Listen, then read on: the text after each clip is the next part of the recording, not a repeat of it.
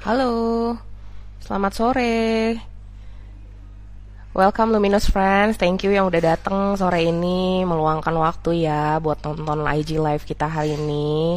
How are you guys? Aku sih berharapnya kalian baik-baik aja semua ya. Uh, buat yang puasa, buat yang puasa, selamat menjalankan puasa, semoga lancar. Mudah-mudahan IG live-nya Luminous hari ini bisa nemenin puasanya teman-teman sekalian sambil nunggu berbuka ya. Lancar-lancar semuanya. Uh, untuk hari ini, seperti yang teman-teman udah tahu, topiknya tentang studi ke luar negeri nih, scholarship. Nah, pembicara kita hari ini itu adalah LPDP Awardee 2018. Penasaran siapa orangnya? Yuk kita invite dulu uh, pembicara kita hari ini supaya kita bisa kenalan.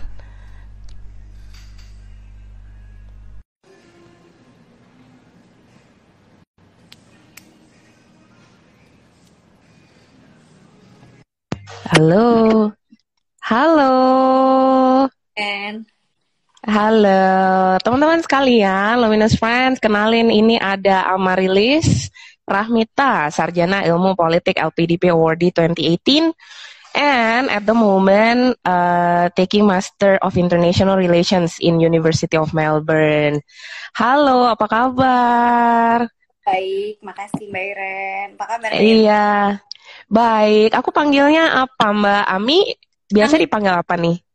Ami ribet panggilnya.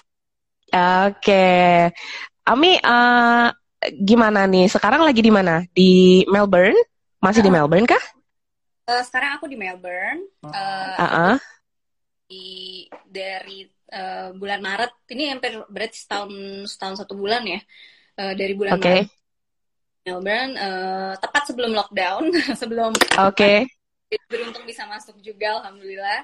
Uh, iya sekarang lagi menempuh Master of Insurance di University of Melbourne.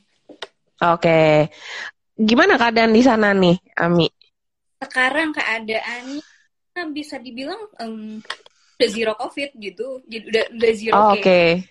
Normal. Alhamdulillah sih udah normal dan kehidupan kampus juga udah mulai normal lagi. Jadi udah mulai aktivitas ada yang in class, uh, ada yang in person, ada juga yang masih tapi masih zoom juga masih online juga tapi udah mulai hidup lah kotanya gitu dibanding okay. setahun I see menyenangkan ya kalau misal kehidupannya rasanya udah mendekati normal gitu ya hmm, Alhamdulillah iya eh, iya uh, Ami kegiatannya apa nih sekarang yang dijalanin kesehariannya selain kuliah ngapain aja kalau sekarang aku selain sibuk kuliah, hmm, ini sih jadi kan uh, aku aktif juga di organisasi uh, asosiasi mahasiswa LPDP di University okay. of Melbourne.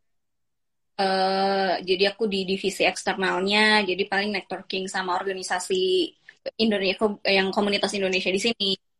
Kemudian uh, ya itu sih maksudnya ke selain selain kuliah uh, paling sibuk di organisasi aja. I see, oke, okay. enjoy dong ya kuliah di sana ya. Ya lumayan.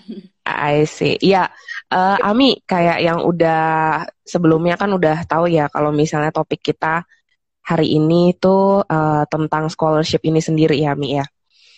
Uh, aku pengen dong supaya Ami bisa bagi-bagi nih cerita-cerita sama teman-teman Luminous Friends di sini yang udah hadir nonton IG Live hari ini.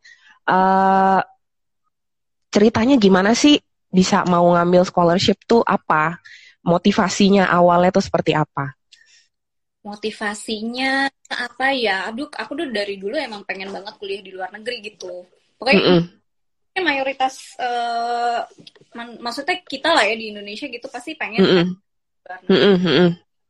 Uh, tapi dulu aku tuh kalau dibilang ya uh, perjalanan untuk mencari beasiswanya tuh nggak semudah yang maksudnya nggak nggak kalau orang mikir kayak uh, langsung dapat gitu beasiswa sebenarnya perjalanannya panjang gitu dari lulus beasiswa dulu lulus S1 aku dulu S1 2011 loh dari 2011 mm -hmm. mulai apa sih namanya udah mulai inilah udah mulai menjajaki lah pencarian beasiswa gitu. Terus abis itu sempat kerja juga gitu kan. Cuma kayak itu selalu ada cita-cita untuk kuliah di luar negeri untuk dapat master tuh kayak cita-cita mm pakai tau kan uh, academic gown yang buat nanti yeah, yeah.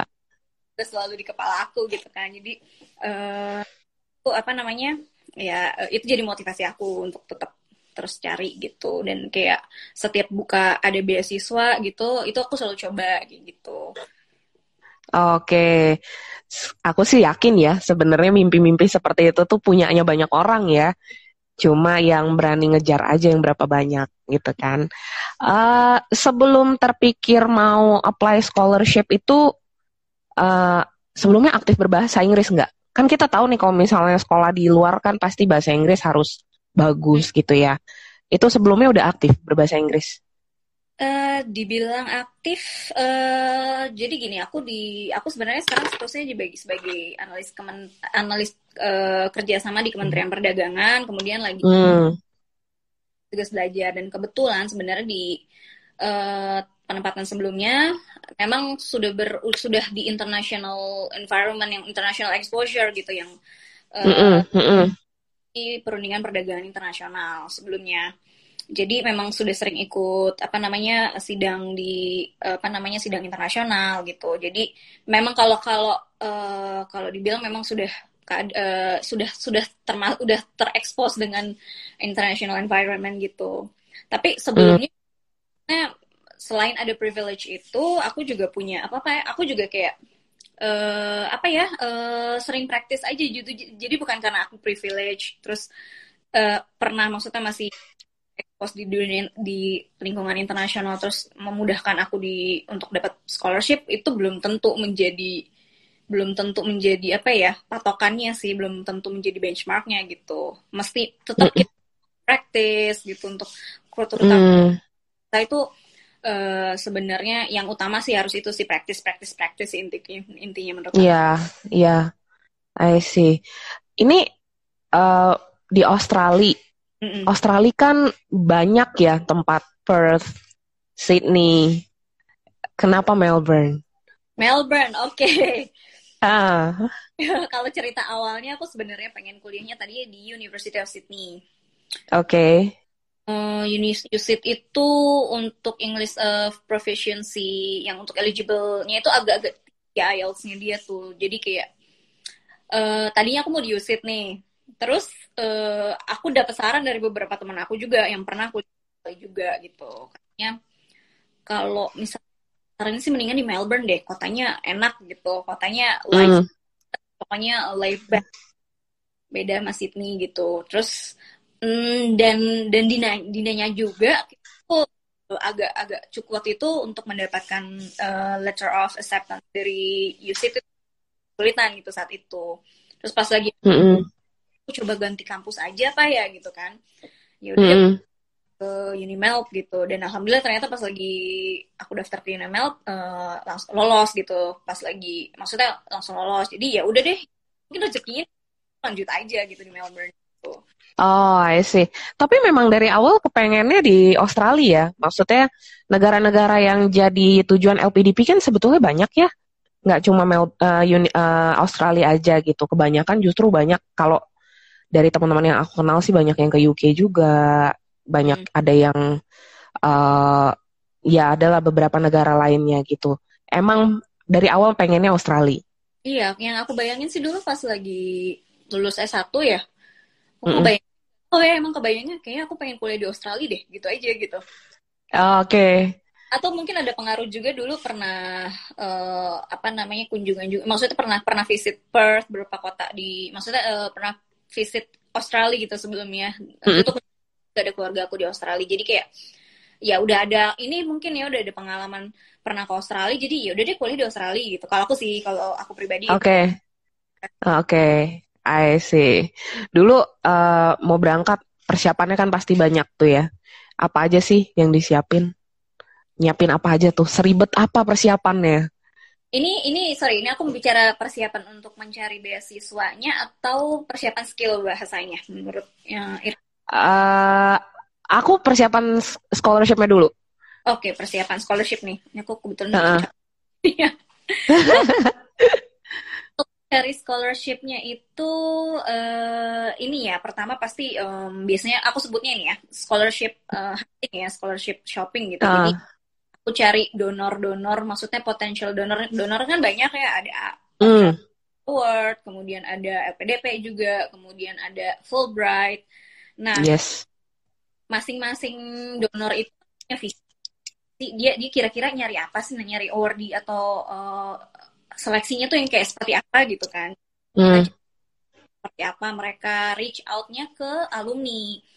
Uh, alumni I kita tanya kayak gimana sih? gitu. Habis itu uh, kira-kira maksudnya yang di yang kalau pas lagi dewawancaranya itu yang dicari sama uh, donor apa gitu. Kita harus tahu itu dulu. Karena itu akan memudahkan kita nanti untuk bikin uh, apa namanya untuk memudahkan kita bikin essay. Mm. Sorry, ada ada yang uh, tadi harusnya aku sampaikan kayak kita tuh sebenarnya pengen visinya uh, long term goalsnya apa? Pengennya kuliahnya itu uh, ke program apa dan pengen jadi apa sih? Pengen pengennya mm -hmm. nah, dan kita harus pelajari program yang kita mau. Sebenarnya di kampus-kampus di luar negeri kan udah sangat uh, apa namanya udah informasinya udah transparan ya. Uh, kita bisa cek, cek silabusnya. Ini ini sebenarnya yang, yang saya inginkan belajar yang apa pelajaran yang saya inginkan itu ada di course-nya itu ada nggak di di mata uh, program yang Oke. Okay. Tuh, tuh jadi sebenarnya uh, kita harus tahu juga keinginan kita mau kuliahnya di program tahu juga program apa. Uh, mm -hmm. Jadi research lah banyak programnya program pilihan programnya. Kemudian mm -hmm. ya tadi kan tadi udah scholarship hunting, kemudian kita harus tahu juga long term goals kita. Terus yang terus uh, yang pasti untuk uh, apa namanya yang yang yang paling penting sih menurut aku salah satunya uh, karena ini kayak uh, uh, menentukan kamu bisa eligible apa enggak untuk diterima di university luar negeri kan yaitu mm -hmm. skill jadi persiapan untuk gimana sih membiasakan diri untuk tes uh, kita mau ngambil tesnya IELTS kah atau PT kah atau uh, TOEFL IBT, IBT TOEFL kah gitu. Karena kalau misalnya kita uh, mungkin nggak tahu ya di Indonesia belum udah banyak yang tahu atau enggak kalau di Australia itu selain pakai IELTS untuk apa namanya uh, university di sini juga menerima uh, uh, apa uh, sertifikat P PTE kalau kalau dia yang tahu ya PTE. Nah, itu okay. sebenarnya IELTS, PTE atau IBT TOEFL itu hampir apa ya? Uh, sama-sama susah sih sebenarnya sama-sama sama-sama susah. Eh, cuma cuma beda form aja tapi skill yang diharapkan okay. itu sama. Kalau aku, kalau aku karena aku pernah coba PTE sama IELTS gitu. Jadi uh, sekali lagi praktis praktis praktis uh, tentukan kamu mau ngambil tesnya, mau menggunakan apa maksudnya English proficiency yang untuk sertifikatnya itu kamu mau pakai IELTS kah, mau pakai mm. PTE, that and stick to that. Jadi kamu bisa praktis terus. Kemudian ya terutama uh, tentu saja preparation dana sih nggak nggak nggak dipungkiri ya sejujurnya mm. untuk preparation mungkin mungkin untuk preparation yang mau dengan uh, kalau waktu kalau aku dulu aku ada preparation di uh, preparation dengan native waktu itu untuk khusus buat persiapan tes PTE. Kemudian uh, ya persiapkan juga uh, harus mengeluarkan dana untuk berkali-kali tes gitu. Itu nggak dipungkiri sih. Uh, uh, harus dipersiapkan juga menurut aku dana ya. Mm-hmm. Ya adalah kalau misalnya gagal gitu. Maksudnya ternyata ih masih failed nih belum nyampe nih yang di apa namanya standar yang diharapkan dari uni gitu kan. Ya jangan jangan nyerah intinya jangan nyerah gitu. Terus coba diulang lagi dicoba lagi. kayak dapet gitu. Dan, I see. dan kayak semakin uh, berapa kali tes gitu kan uh, apa namanya ya skill kamu nambah gitu. Dan itu tidak pungkirin malah nanti pas lagi udah di uni tuh kayak oh iya gue uh, udah banyak nambah skill untuk skill bahasanya tuh udah keasah gitu. Hmm. persiapannya. I see. Nah, uh, kalau untuk prosesnya sendiri nih ya, proses uh, beasiswa dari apply sampai berangkat itu hmm. tahap-tahapnya apa aja sih? Kalau dulu tahap ya, apa ya untuk persiapan. Mm -mm. Jadi kalau LPDP itu kamu bisa daftar dulu beasiswanya, kemudian kalau lolos seleksinya, aku udah belum seleksi administrasi, kemudian nanti ada uh, kita bikin essay, kita bikin okay. essay. Jadi kalau diketahui kalau LPDP itu memang tujuan visinya adalah mencari awardee yang nanti akan berdedikasi di Indonesia, di Indonesia. Uh, kita kira-kira kontribusi itu. Jadi kita bikin uh, eh, IC, kemudian ada motivation letter untuk di administrasi apa uh, persyaratannya. Kemudian nanti ada wawancara, wawancara abis abis abis ada wawancara kemudian ada seleksi leaderless kalau nggak salah namanya leaderless uh, group discussion jadi oke okay. Terus kayak kita di B kita mem, uh, menyampaikan pendapat seperti itu. Kemudian apalagi ya? Gue gak lupa ya. Ya itulah. Habis itu uh, udah ada uh, yang utamanya itu tesnya. Kemudian uh, apa tadi persiapan beasiswa ya? Kalau prosesnya itu sebenarnya jadi aku dapat beasiswanya dulu sebelum mendapat uh, LOE uh, unconditional. Jadi uh, sebelum okay. dapat acceptance dari uni. Jadi aku uh, dapat beasiswanya dulu, baru aku kejar uh, LOE-nya dari LOE. Jadi aku ke beberapa kampus ya waktu itu untuk uh, apa namanya daftar uh, untuk registrasinya untuk pendaftarannya, kemudian ya kalau prosesnya panjangnya kalau nggak salah hampir ya hampir setahun sih karena hmm. tempat juga emang eh, yang aku sampaikan juga kenapa aku bilang jangan jangan jangan takut kalau gagal terus harus coba lagi. Tuh aku jujurnya aku, untuk dapat uh, IELTS yang diharapkan itu perlu berapa kali kalau nggak salah ada tiga kali gitu kan. Kemudian di uh, kemudian sempat pindah kampus juga gitu. Jadi pindah maksudnya pindah tujuan kampus gitu. Jadi yeah lama tesnya gitu. I see. Tapi dulu uh, Ami berangkatnya uh, English Proficiency Test yang dipakai apa IELTS atau PTE? IELTS. Eh, PTE oh? Jadi dua-duanya ambil, aku lupa daftar. Uh -uh. kalau uh, uh, unitnya aku pakai Sorry, gimana? Pakai uh, dengan PTE untuk uh, dengan PTE. Jadi untuk pendaftarannya aku di kampus dengan PTI. Oke. Okay. Boleh sedikit diceritain nggak? Mungkin kalau IELTS udah banyak nih teman-teman kita yang familiar ya mungkin dengan IELTS ya. Tapi kalau PTI ini kan mungkin belum banyak nih teman-teman kita yang tahu PTI ini sebetulnya seperti apa, persiapannya apa gitu. Boleh diceritain sedikit nggak, Ami? Mm -mm, Oke, okay, kalau PTI itu, kenapa aku ambil PTI? Jadi karena kan pendidikan di uh, pendidikan di Australia yang bridging aku dengan kampus di sini menyarankan uh, karena PTI itu berbeda dengan uh, berbeda dengan IELTS hasilnya itu bisa lebih cepat kalau nggak salah uh, untuk yang uh, karena dia tesnya di komputer benar di komputer dan hasilnya bisa keluar dalam waktu dua atau tiga hari. Hmm. pertimbangannya kayak uh, apa namanya oh hasilnya bisa cepet sedangkan kalau IELTS harus kalau nggak salah yang yang paper base harus nunggu enam dua minggu gitu kan jadi aku ngambil uh, aku coba deh ya udah deh aku coba PTI kemudian aku belum belum ngerti kan belum familiar bentuknya kayak apa nih PTI akhirnya aku cari buku kalau nggak salah bukunya apa ya Barons pokoknya uh, tentang persiapan PTI gitu persiapan PTI kalau untuk strukturnya misalnya nih kalau di IELTS itu uh, kita uh, gimana ya list uh, apa ya reading, bedanya? writing, nah, listening, speaking. gitu kan. Cuma misalnya kalau di PTI itu uh, ada pertanyaan terus kita harus jawab. Kita harus jawabnya uh, dengan misalnya ada pertanyaan nih, terus jawabnya dengan uh, lisan gitu, dengan speaking gitu. Kalau di IELTS harus di maksudnya di di uh, multiple choice seperti itu. Jadi kita hmm. itu terus kalau misalnya di IELTS kan ada yang penjelasan dia, diagram atau uh, apa namanya grafik gitu. Yes. Dengan writing ya bagiannya di writing. Yes. Writing. Nah kalau di PTI itu kita harus menjelaskan dengan speaking. Jadi what's the diagram? Oh oke. Okay. Seperti itu. Jadi sebenarnya sebenarnya skillnya hampir sama nih kalau menurut aku. Cuma bedanya di formnya itu gitu. Hmm. Contohnya ya hampir sama ya ada writingnya juga kemudian uh, lebih lebih ke skill listening sama readingnya sih kalau di PTI. Hmm, tapi kalau aku pribadi ya kayaknya denger ceritanya Ami tuh PTI kayaknya lebih challenging ya.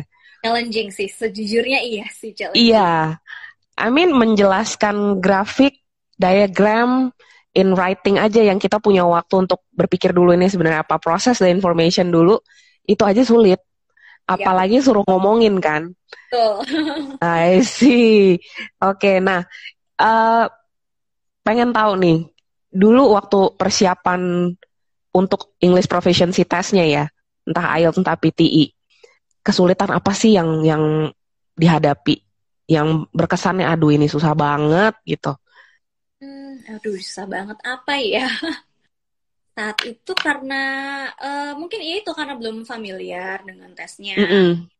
Dan mm -mm. terus agak gegabah mungkin ya belum aku misalnya tes yang pertama nih aduh nilainya belum nyampe nih dengan apa standar yang diminta Uni gitu kan.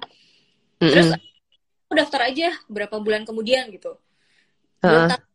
di in between tes ini persiapannya ya sama dengan yang sebelumnya gitu. Nggak ada nggak ada perubahan kata apa gitu. Ya hasilnya kok pas keluar sama sama nilai sebelumnya. Pas lagi bisa begini gitu kan Nah, uh-uh. ya itu aku mulai ya udah deh aku cari ini deh uh, preparation uh, preparation course uh, yang aja waktu itu native, native. Di aku tesnya di IELTS di yang di kuningan. Mm-hmm. gitu. Jadi dari situ mulai agak ada ada peningkatan. Gitu. Baru uh, habis uh, setelah ada peningkatan apa maksudnya peningkatan baru aku bisa uh, daftar di uni dan uh, alhamdulillah sih dapat LOE unconditional gitu Oke. Nah itu uh, dulu persiapan sama native tuh sampai berapa lama? Sebenarnya sama native itu gini uh, kalau untuk uh, jadi kita di uh, persiapannya adalah waktu itu preparation test uh, jadi dulu kita mock test dulu seperti ya. tes simulasi lagi simulation ya simulation hasilnya keluar baru dibahas dengan native uh, dan itu cuma sehari sebenarnya mm. Udah, ya, maksudnya dijelaskan nih uh, persoal dikasih trik-triknya kemudian uh, dianalisa kira-kira kamu tuh kayaknya kurangnya di uh, waktu itu aku lupa ya aku lupanya di bagian apa ya speaking sih kayaknya pas lagi di bagian speaking karena bayangin aja tesnya kan yang tadi aku bilang agak challenging ya kayak menjelaskan langsung harus di waktu cuma waktu singkat gitu kan di speaking kemudian uh, setelah itu kita dikasih akses untuk uh, untuk ikut uh, untuk simulasi tes juga berapa tiga kali kalau nggak salah gitu jadi kita simulasi tes sendiri nanti hasilnya keluar uh, di hari hasil tes itu baru deh kalau aku udah pede udah kayaknya aku udah bisa nih udah cukup nih aku I see. Sebentar ya, Ami, sebelum kita lanjut nih, aku pengen sampaikan sedikit sama teman-teman yang nonton IG Live ini. Ini kolom komen kita really really open loh. Jadi kalau misalnya emang teman-teman pengen ada yang nanya sama Ami, silakan banget langsung di chat aja di komen. Nanti kita akan uh, sampaikan ke Ami, Ami juga bisa lihat. Supaya pertanyaannya, penasarannya, rasa penasaran teman-teman pengen taunya semua terjawab sama Ami. Mumpung ada kesempatan nih ngobrol-ngobrol sama Ami ya. Teman-teman ya silakan banget. Nah, uh, Ami pindah ke negara lain gitu ya. Uh, gimana sih rasanya ngalamin culture shock nggak? Culture shock, wow. Lebih ke culture uh, ke shocknya karena tidak membayangkan kalau tiba di uh, luar negeri ini, aku langsung dalam keadaan lockdown. Jadi jadi gini. Oh, Oke. Okay. Di Melbourne, cuma baru sebulan merasakan kehidupan kampus gitu kan. Kemudian pemerintah Victoria, hmm, apa namanya mem, meng, apa namanya memberi perintah kayak kita lockdown langsung lockdownnya wow. Lagi pandemi ya jadi challenging, uh. itu adalah aduh banyak sih kalau ditanya unek-uneknya mahasiswa di tahun pandemi ini uh, macam-macam ya. Pertama kita uh, aku berubah aku dari transisi kan dari yang di kampus kan belajarnya kemudian zoom gitu kan tiba-tiba ke uh, online. Online ya uh, kita aja masih uh, masih adjust gitu kan masih adaptasi gitu gimana perubahan dari kurikulum yang di Indonesia, mm -hmm. kurikulum yang di luar negeri, kemudian sekarang metode online gitu kan gimana ini masih bingung banget itu itu agak-agak challenging di situ. Ya kan aku bayangin kan dari uh, nanti berangkat pagi-pagi akan ke kampus belajar ketemu dosen, sama teman gitu ternyata ya udah virtual gitu. Kemudian kalau challenge untuk culture shocknya, jadi uh, kebetulan ini jadi di sini hampir semua ras ada. Kalau aku bilang di sini hmm. ras ada. Jadi kalau nggak kalau dibilang aku ter ngerasa diskre kayak orang asing banget, aku nggak ngerasa nggak seperti itu sendiri. Hmm. Karena Asia ada, uh, Timur Tengah ada, uh, beneran diverse gitu, diverse banget dan orang-orangnya di sini tuh aku bilang sih cukup ramah dan cukup uh, terbuka gitu orang-orangnya. Jadi kayak yang nggak nggak ngerasa seperti orang asing gitu. Jadi kalau untuk untuk adjustment sama culture-nya sih nggak terlalu ini ya nggak terlalu susah gitu nggak terlalu sulit. Justru mereka akan banget gitu sangat gimana ya jadi orang Melbourne tuh kan chatty gitu loh jadi uh, ya. Kayak langsung kayak baru kenal tuh kayak udah bisa kayak jadi temen aja gitu. Orang-orang mm. tuh jadi uh, untuk culture-nya sih nggak terlalu ngerasa shock. Cuma yang shock itu adalah datang-datang harus lockdown di rumah terus lockdown. sampai kita baru ngerasain gitu. Kalau orang-orang uh, baru ngebayangin kita gue aku tuh baru ngerasain bersos itu dibuka lockdown itu bulan November. Baru ngerasain aku berteman dengan selain roommate aku itu di bulan Desember. Karena cukup ketat banget lockdownnya nggak boleh nerima tamu nggak boleh hmm. keluar rumah juga harus gantian groceries doang. Yang ngebayangin di luar negeri itu bisa uh, ke restoran. Ada tuh. Cuma boleh exercise doang keluarnya. Itu sih itu aja sih shocknya awal Hmm, berarti dulu zaman zamannya lockdown sama roommate tuh gantian tuh keluar grocery shopping gitu.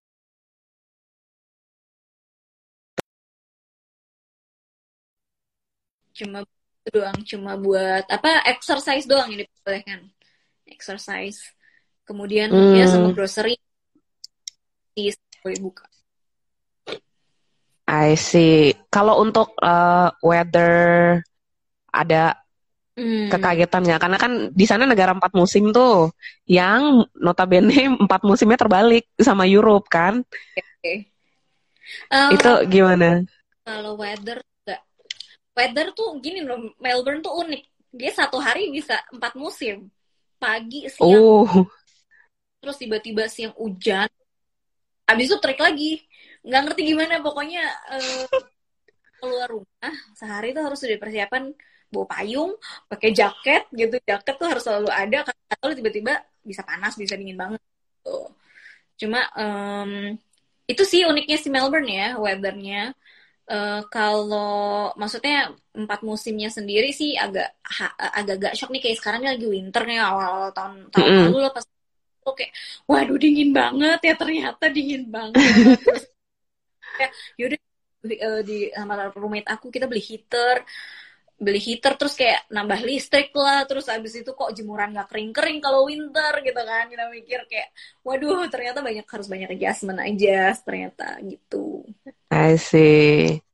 Nah ini sebenarnya pertanyaan yang saya yakin uh, aku yakin banget nih Illuminous Friends semuanya pengen tahu dan nunggu-nunggu jawabannya punya tips-tips jitu apa yang bisa dibagi ke Luminous Friends supaya nggak cuma Ami yang bisa dapat scholarship, tapi Luminous Friends yang pengen banget dapat scholarship bisa sekolah keluar itu bisa juga dapat berbagi hmm. tips gitu. Oke, tipsnya yang pertama kalau dari aku ya, mm -mm. yang pasti kalau intinya harus uh, berteman dengan kegagalan ya. Kalau okay. dari dengan kegagalan karena beasiswa itu uh, cocok gimana ya? Ada teman aku yang lah kalau aku dengar jadi uh, teman beasiswa ya. Uh, tip apa namanya? Ya misalnya aku dapat di LPDP tadinya ngarepnya di uh, Australian Award. Ternyata mm -hmm. teman aku yang mau kuliah di sini deh. Mereka ngarepnya di LPDP ternyata dapetnya Australia Award. Jadi kayak memang udah udah ada jodohnya masing-masing lah dengan beasiswa tuh udah kayak jodoh gitu. Mm. Cocok emang emang didapat sesuai dengan uh, yang ya gitulah ya ada ada visi yang apa yang sesuai dengan diharapkan dari LPD apa sama donor itu kan beda-beda. Jadi belum tahu uh, kita harus tahu kita kira-kira akan cocoknya di yang mana gitu, yang apa namanya beasiswa yang mana gitu. Kedua, kita juga uh, tips yang kedua itu uh, cari mungkin cari pergaulan atau temen yang memang kayak mau diajak sama-sama yuk kompetis kom, uh, kompetis untuk mencari kita cari sama cari pejuang inilah pejuang scholarship juga lah pejuang beasiswa hmm. juga itu tuh beneran kayak menurut aku tuh kayak uh, membantu banget karena uh, jadi kayak ya gimana sih kalau ada temen yang kayak sama-sama eh support circle ya nah, support circle dan sama-sama berjuang kayak eh kita uh, belajar IELTS bareng yuk belajar uh, apa bareng gitu. Terus kayak uh, dan juga yang ketiga uh, reach out ke ke alumni. Jangan jangan jangan malu nanya sih. Jangan malu hmm. nanya ke teman-teman alumni yang yang sudah apa namanya yang sudah mendapatkan beasiswa. Uh, mereka apa namanya uh, mereka bisa tahu tips tips and tricksnya seperti apa. Terus uh, uh, untuk building essay ini yang diharapkan sama donor misalnya seperti apa gitu jadi jangan malu tanya ke ke alumni. Kemudian apalagi ya tips itu sebenarnya uh, tahu namanya uh, di garis bawahi adalah kita maunya long term long term goalnya apa seperti apa pengennya pengen mencari hmm. beasiswa hmm. yang itu pengen mau apa namanya hmm, eh, program yang mau dituju apa kemudian uh, kalau bisa ditulis uh, planning apa. Jadi ya gimana sih kayak aku juga dulu sempat mengalami masalah negeri doang. Tapi aksinya apa? Planningnya apa gitu? You know, you have to have a plan. You have to have a plan in this. Nah, hmm. ini yang yang agak tricky ya. Kalau aku pribadi, aku sering banget dengar cerita teman-teman scholarship hunter. Buat mereka yang paling tricky adalah si essay gitu. Mm -hmm. Essay and uh, interview. Nah, kalau LPDP sendiri ini kan sebetulnya kayak yang tadi Ami udah sempat sebutkan ya, Ami sempat mention bahwa LPDP ini kan sebetulnya tujuannya nantinya anak-anak muda Indonesia yang dikirim untuk disekolahkan di luar negeri ini akan kembali ke Indonesia membangun Indonesia gitu. Nah, uh, kalau boleh berbagi bocoran sedikit nih, sebetulnya umumnya scholarship awardee-nya LPDP ini uh, di dalam essay itu menyebutkan apa sih gitu? Hmm. Oke, okay, kalau untuk bikin itu adalah uh, aku boleh izin ntar ya, aku boleh tutup pintu ya, ya. Boleh, boleh. Ya. Sorry. It's okay. Uh, untuk di essay, Oke, okay, jadi kebetulan aku ngambil di LPDP itu kan aku jadi dari dari pegawai negeri sipil ya. Ada jalur. Mm -hmm. Jadi uh, menjelaskan kira-kira kalau kalau aku ngambil program ini, misalnya aku ngambil program yang aku mau tuju, itu manfaatnya apa sih buat Indonesia? Kira-kira seperti itu. Kira-kira apa namanya? Uh, kontribusinya akan seperti apa sih buat Indonesia? Maksudnya kita harus cari uh, apa ya? benang merahnya gitu. Hmm. Aku ngambil beasiswa ini mau tujuannya. Jadi kalau kalau aku dulu uh, aku tuh karena aku di perundingan di Kementerian Perdagangan aku ngambil international relations ini tujuannya adalah untuk mau tahu banyak tentang gimana sih uh, perkembangan terkini di dunia internasional. Kemudian aku mau fokus juga di international political economy. Dan itu akan uh, add up uh, knowledge and knowledge and understanding gitu more tentang uh, apa sih namanya yang yang di fenomena perdagangan saat ini gitu. Dan it will adapt to my you know to my career gitu. Kalau kalau aku aku sampaikan seperti itu uh, kemudian aku juga harus pastikan kalau aku akan kembali ke Indonesia karena emang memang aku masih bertugas di uh, di institusi yang di, di institusi institusi tersebut gitu untuk di essay memang harus uh, apa ya menyebutkan kalau kita memang tujuannya murni untuk untuk kembali berdedikasi di Indonesia gitu. I see. Berarti ini ceritanya uh, dari tempat kerja sendiri memang ceritanya Ami uh, cuti untuk sekolah lagi atau gimana? Iya, uh, kalau sekarang statusnya lagi uh, tugas belajar. Oh, tugas belajar. Oke. Okay. Nah, untuk interview sendiri nih.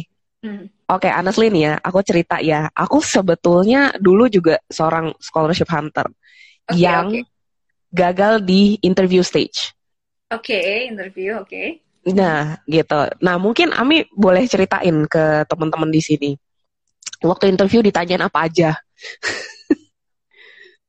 oh ya, oke. Okay. Kalau LPDP ini kalau mau tanya di spesifik memang cukup unik. Salah satu yang uh, apa namanya uh, jadi intinya kita mengejawantah me menyampaikan apa yang kita sebut di IC lah dan itu hmm. harus sinkron itu harus sinkron ya kira-kira linear harus harus beneran kayak yang disampaikan di IC jadi kelihatan kita genuine gitu loh karena kalau kalau apa namanya e, ternyata beda visi ya kelihatan nggak genuine aja gitu kesannya Terus hmm.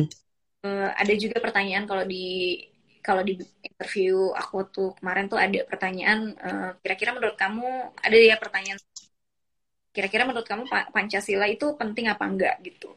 Jadi hmm, uh, oke. Okay. Harus punya jiwa nasionalisme ya kayaknya. Oke. Okay. Jadi Wow, sampai ditanya ditanya ini ya. Mm, Pancasila.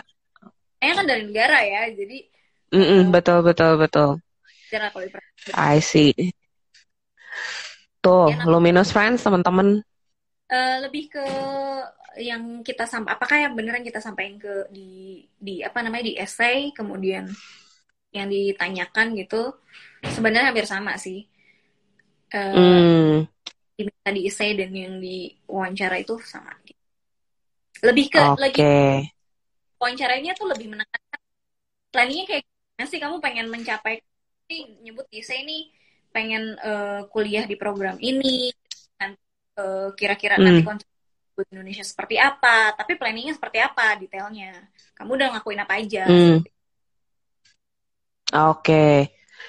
nah ini teman-teman Luminous Friends boleh dicatat ya apa yang ditulis di esai dan apa yang disampaikan di interview mesti hmm. sinkron dan memang uh, untuk LPDP sendiri nasionalisme itu penting ya keinginan untuk membangun negara kita jadi jangan jadi anak muda yang udah dibayarin sekolah di luar terus nggak pulang-pulang gitu ya nah Ami sendiri uh, rencananya setelah nyelesain studi di sana apa nih? Punya rencana apa?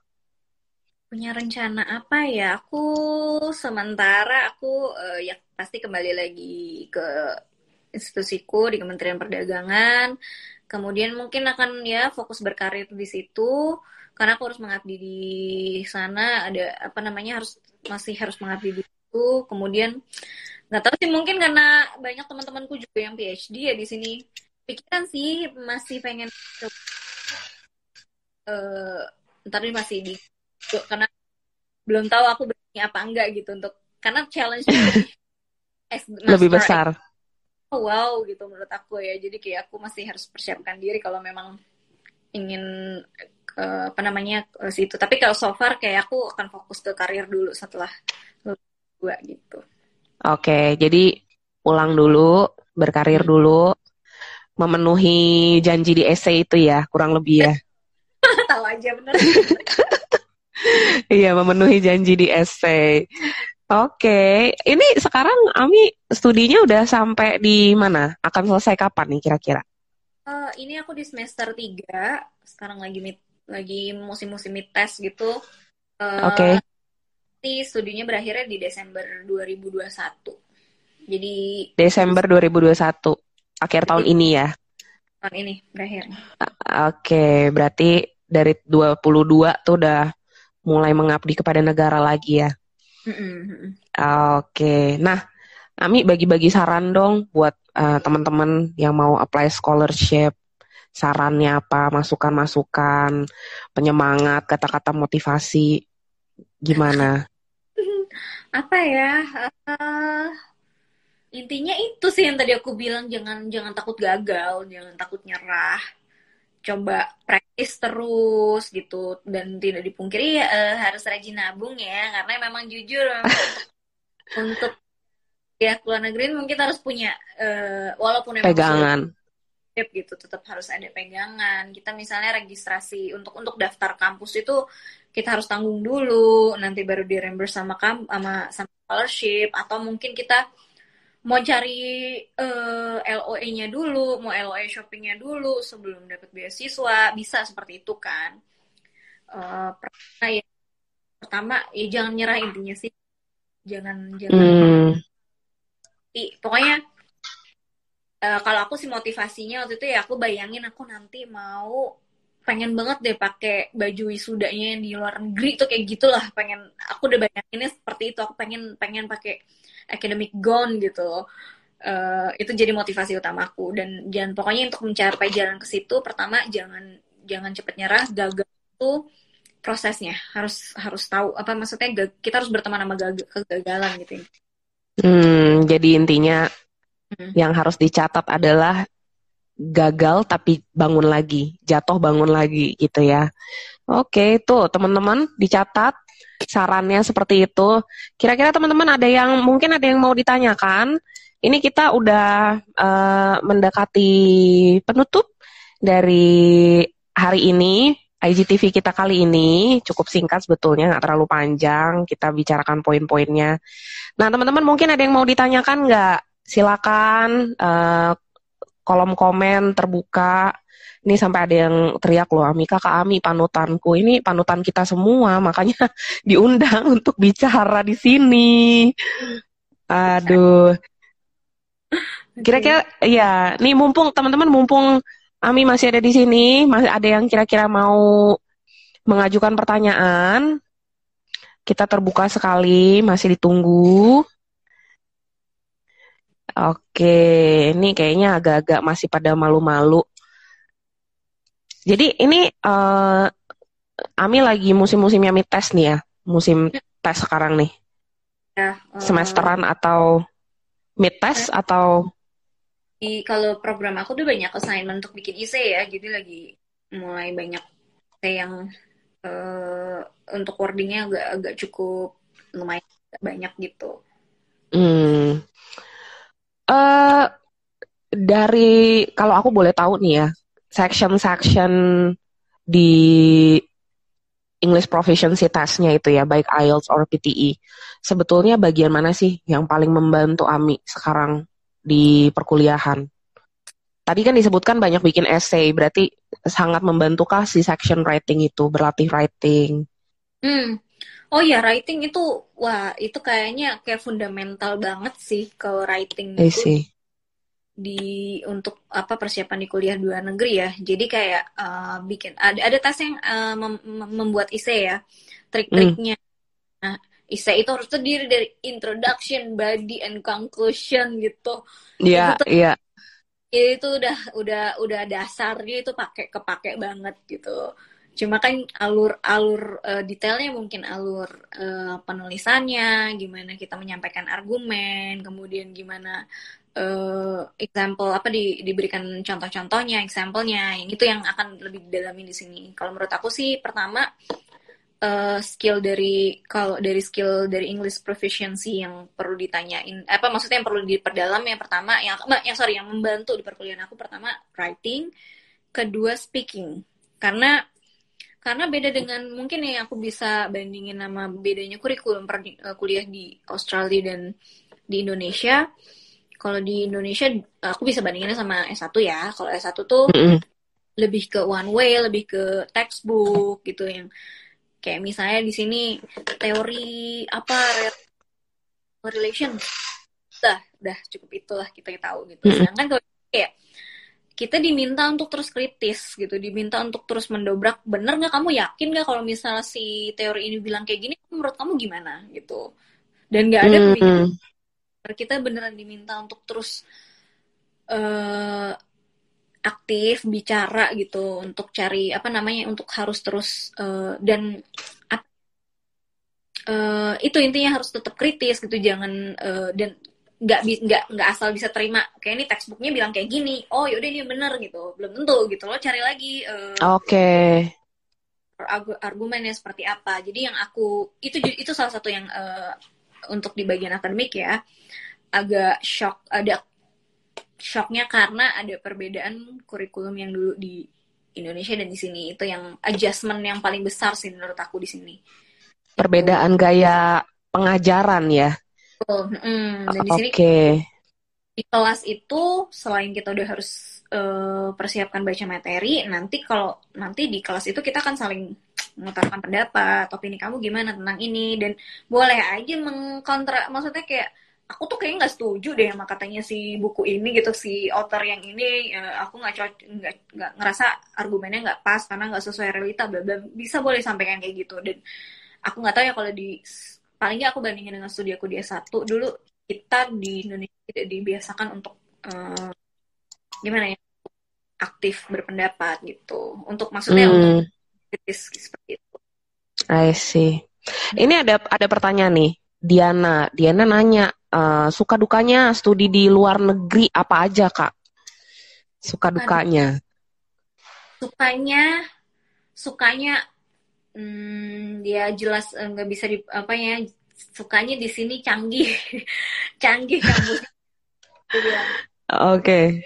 Semua digitalize and inovatif gitu. Jadi okay. kayak pertama kali masuk kampus waktu sebelum lockdown ya, pertama kali masuk kampus, wah kampusnya beneran semuanya serba digital jadi kayak HP gitu kayak uh, uh, apa namanya kayak lagi di orientasi aja. Tiba-tiba kayak ada banyak hal yang belum aku pernah temuin sebelumnya. Kayak tiba-tiba polling bikin polling on the spot terus abis itu uh, banyak acara banyak apa sih namanya tiba-tiba banyak kampus tuh bikin acara impromptu gitu kalau di sini ya. Jadi kayak tiba-tiba ada performance teater gitu di taman di kampus atau ada musik ada musik live gitu. Itu yang wow wah dibikin kayak wah ini aku di mana sih? Kayak kayak nggak pernah nemu gitu I see. Terus uh, karena di sini serba digitalize kayak misalnya untuk nyampein tugas aja kan tugas aja udah ada udah ada app-nya sendiri udah ada, ada mm udah ada platformnya untuk semua ada di situ lah sih apalagi kita sekarang kan udah online delivery kan jadi uh, dari reading materials dari apa namanya untuk nyampein assignment nyari eh, bahan-bahan apa maksudnya dari support support academic support gitu ada semua di sini ada di satu platform itu. Kemudian uh, sukanya banyak sih sejujurnya ya. Banyak teman-teman di sini teman-teman orang Indonesia yang sama-sama seperjuangan juga uh, kemudian banyak ketemu juga sama teman-teman yang internasional walaupun kita virtual ya karena cuma ketemu di layar terus kayak sekalinya sekarang udah udah diangkat lockdownnya tuh kayak kalau ketemu sama teman tuh kayak uh, aku kayak aku deh kamu di kelas ini kan gitu padahal belum pernah ketemu oh oke okay. serunya sekarang kalau menurut aku ya so far kalau dukanya dukanya jelas yang pasti satu jauh dari keluarga ya kadang-kadang apalagi dalam keadaan pandemi ya mm -hmm. uh, paranoid sih kadang-kadang aku ngeliat kasus di Indonesia uh, kasus covid di yeah. Indonesia turun parah banget. Terus paranoidnya kebayangnya kayak gimana di satu sisi keluarga khawatir aku juga misalnya terjangkit covid atau misalnya gitu tapi aku lebih aku lebih khawatir aku gitu loh. Di kasusnya di Indonesia kan lebih mengeri kan itu yang itu yeah. kadang ganggu ganggu studiku juga sih kadang-kadang kayak aduh, kepikiran ya? Paranoid gitu mikirin keluarga di rumah gitu. Uh, dukanya sih itu uh, akan lebih berat karena ya dalam keadaan pandemi ini semua nggak ada yang pasti nggak ada yang tahu gitu kan. Betul. Terus uh, dulu yang aku bayangin itu kan karena Indonesia Australia dekat bisa kalian ya nanti pas lagi liburan aku bolak balik Indonesia gitu kan. Ternyata keadaannya uh, di Australia pandemi. balik, balik ke negara masing-masing tapi nggak bisa balik ke nggak bisa balik ke Australia. Australia iya. Jadi kan kalau misalnya aku misalnya milih aku liburan aku balik Indonesia terus uh, itu aku nggak bisa balik terus aku harus mulai apa namanya terus bisa sebenarnya kan kan semua online kan bisa jadi sebenarnya bisa di kuliah di Indonesia. Cuma nanti perbedaan waktu nanti uh, abis itu aku ada yang kuliahnya jam 9 pagi aku harus kuliah jam 6 pagi nah gitu jam 5 subuh gitu. Ada perbedaan waktu dan siapa uh, siapa yang tahu yang bisa stabil gitu kan di Jakarta gitu misalnya di Indonesia. Mm-hmm. seperti itu uh, nah ini ya. Jakarta sorry kalau aku boleh tahu Jakarta Melbourne ini sekarang bedanya berapa jam ya? Kalau sekarang di winter winter ini lagi beda tiga jam. Jadi winter beda tiga jam ya? untuk winter di musim winter tiga jam nanti di spring spring summer itu beda empat jam. I see. Berarti ini sekarang udah hampir jam setengah sembilan? Oh iya betul. Oh, oke, okay. I see. Ya, uh, itu tadi Diana sudah dijawab suka dukanya seperti itu banyak sukanya daripada dukanya jauh dari keluarga aja sih ya dukanya. Jadi nih kalau Diana pengen sekolah ke luar negeri itu lebih banyak sukanya. Uh, satu bulan di awal begitu sampai di Melbourne udah sempat jalan-jalan belum, Ami?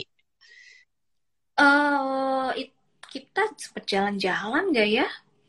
Kayaknya belum deh belum sempat jalan-jalan. Eh maksudnya cuma langsung ke di kampus aja ya. Uh, kita eks, uh, aku dan roommate aku explore explore gimana kehidupan kampus mm -mm. kemudian rumah lah sekitar suburb yang di sekitar rumah gitu kan. Belum belum sempat explore kemudian keburu lockdown. Semua tutup.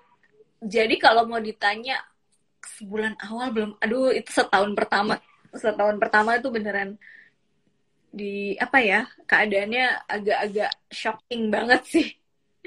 I see. Orang dulu yang pernah tinggal, yang pernah kuliah di sini atau tinggal di Melbourne gitu akan aku ceritain Melbourne yang dalam keadaan lockdown. Kalian nggak akan itu beda banget deh pokoknya. Itu beda kalian tuh gitu. Tapi kalau sekarang untuk uh, explore sekitar jalan-jalan udah bisa kan ya? Udah bisa, sudah bisa explore juga udah bisa cuma ya namanya kasus uh, mungkin sebelum vaksin ya waktu sebelum sebelum ada vaksin ini memang kadang-kadang nggak pasti kan masih mm -mm. ada yang uh, mereka lockdown juga ada yang uh, tutup border sama karena Victoria waktu itu kasusnya masih kasus tengah sih Victoria ya kasusnya baru 190 atau 170 langsung lockdown dan itu udah dianggap sangat membahayakan buat interstate lain mm. itu kamu tuh benalu jangan jangan main-main ke sini deh. Kamu jangan namanya bahaya. No, kayak kayak gimana sih kayak penyakit bawa penyakit nih nggak usah main-main ke tempat gue deh gitu ya di interstate. Jadi kayak uh, seperti itu sih keadaan. Jadi uh, kalau untuk explore Melbourne eh maksudnya Mel Australia itu kak baru setelah di lockdown diangkat itu. Hmm. Tapi ya sudah bagus keadaannya. Sekarang udah bisa balik ke kampus Uh, kalau aku bilang ya buah kesabaran kita juga ya mau aja kita pada nurut gitu orang Australia disuruh lockdown yeah. ke berapa hampir tujuh bulan ya tujuh bulan kayak ya itu kalau karena maksudnya ya udah kita percaya emang pemerintah uh, pengen yang terbaik gitu kan jadi diikutin semua dan juga pemerintah support supportnya dengan bantuan dana untuk small business buat international students juga, juga banyak bantuan gitu bantuan untuk uh, kemudahan akomoda uh, apa ren biaya ren akomodasi gitu jadi ayah alhamdulillah sih keadaannya sudah membaik banget di sini oke okay. oke okay, uh, eh, nih teman-teman Ami udah cerita banyak hari ini buat kita tentang ceritanya di sekolah di luar negeri persiapannya dan sebagainya dari uh, awal sampai suka dukanya, sekarang sekolah di luar. Uh, hari ini untuk sekarang aku harus tutup dulu karena waktu juga yang membatasi. Terima kasih banyak Ami buat waktunya di malam-malam kita ngambil waktunya Ami buat bicara sama kita di sini. Ami mudah-mudahan lancar studinya. Ya. ya cepat selesai juga, bisa cepat pulang kembali ke keluarga, sehat-sehat selalu. Masih lagi jalanin puasa juga ya. Semoga hmm. lancar puasanya, Ami. Amin. Oke, okay. thank you Ami. Nah buat uh, buat teman-teman Luminous Friends, thank you so much for joining us today.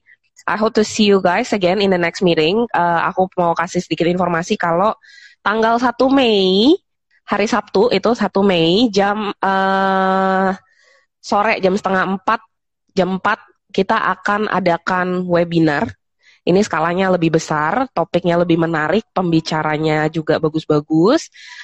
Uh, kita sih berharap teman-teman akan hadir di sana. Follow aja terus Instagramnya Luminus. Di sana uh, kita akan post segala macam informasi. Banyak juga konten-konten yang memberikan teman-teman pengetahuan lebih in English and other language. So I'm happy to see you guys again. Buat teman-teman yang masih puasa, sebentar lagi mau buka, bersabarlah. Ya, semoga ini bisa membantu teman-teman untuk melewati waktu sambil menunggu berbuka ya. Uh, dari aku, aku ngucapin terima kasih. Happy Iftar, teman-teman. Semoga lancar semuanya sampai nanti Idul Fitri ya, teman-teman ya.